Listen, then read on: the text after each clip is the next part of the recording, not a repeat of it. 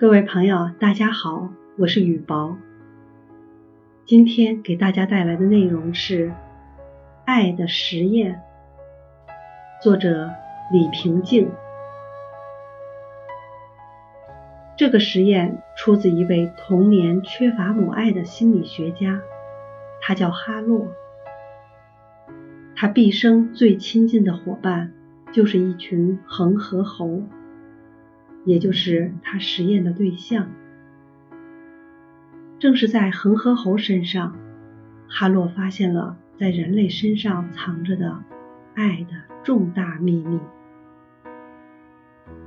恒河猴与人类的基因非常相似，它们的基本需求，对外界刺激所做出的一些反应，与婴儿如出一辙。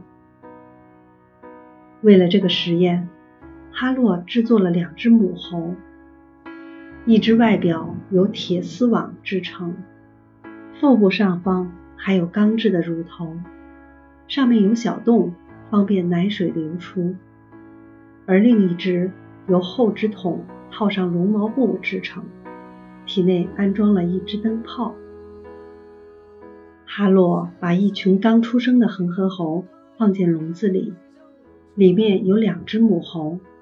铁丝母猴里的食物取之不尽，而绒毛母猴的乳房吸不出任何奶水。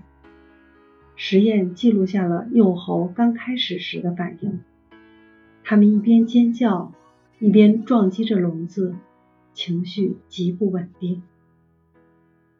后来情况发生了转变，几天后，幼猴知道母亲不会出现了。便把感情转移到绒毛母猴身上，他们会趴在它胸前，用身体蹭它，抚摸它的脸，轻咬它的身体。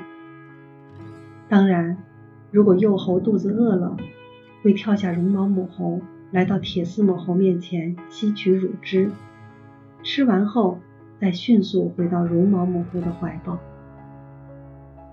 这其中有着怎样的奥秘，使得幼猴不约而同地做出了同样的选择呢？哈洛认为，这是因为绒毛母猴能够提供接触安慰，而铁丝母猴不能。虽然肢体接触是影响感情的重要因素，但令人们没有想到的是，肢体接触竟然可以完全凌驾于生理需求之上。哈洛由此得出结论：爱源自接触，而非食物。母亲总有一天不再分泌乳汁，但是孩子还是会爱着母亲，因为他们的脑海里还有被爱的记忆。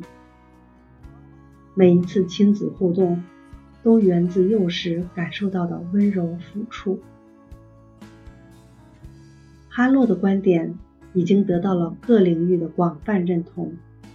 婴儿在医院里都会有专人负责抱。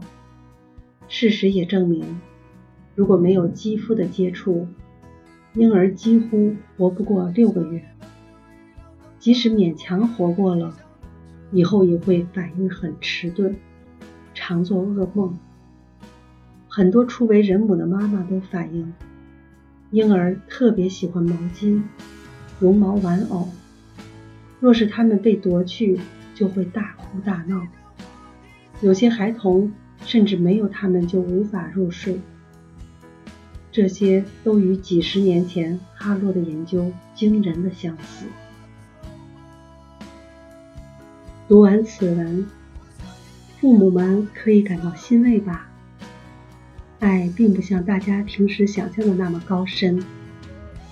温暖的拥抱，温柔的抚摸，轻轻的亲吻你爱的孩子和亲人吧，这便是爱的真谛。